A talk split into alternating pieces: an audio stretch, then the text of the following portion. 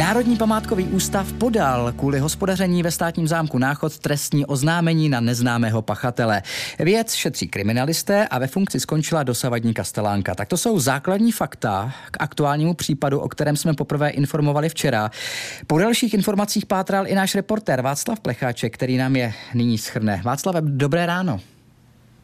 Dobré ráno, tak jasné je, že jde o mimořádnou situaci to mi řekl ředitel územní památkové zprávy Národního památkového ústavu Miloš Kadlec.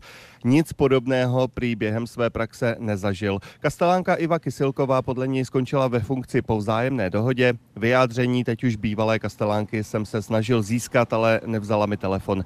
Než Národní památkový ústav vypíše výběrové řízení a vybere jejího nástupce, tak je dočasně pověřený řízením státního zámku Náchod Ivan Češka, kastelán státního zámku Ratibořice. Těch ověřených informací je skutečně zatím minimum, jde o čerstvý případ. No a podařilo se ti alespoň zjistit, čeho konkrétně se ty problémy mají týkat a jak vysoká škoda vznikla?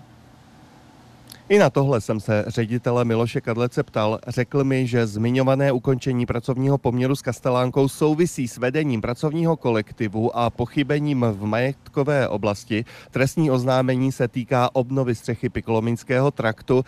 E, ty práce na něm začaly loni srpnu a skončily letos. Na jednom ze zámeckých křídel mezi třetím a čtvrtým nádvořím bylo nutné kvůli velmi špatnému stavu opravit nejenom střešní krytinu, ale také komíny. Podrobnější informace k tomu, jak jaké nesrovnalosti odhalil Národní památkový ústav zatím sdělovat nechce, stejně tak ani policie, ta ale podání trestního oznámení a úkony s tím spojené potvrdila. Ve státním zámku náchod momentálně probíhají inventury movitého majetku, například mobiliáře anebo historické zámecké knihovny. A my to budeme určitě dál sledovat. Václav Plecháček, díky za informace. Naschledanou. Hezké ráno.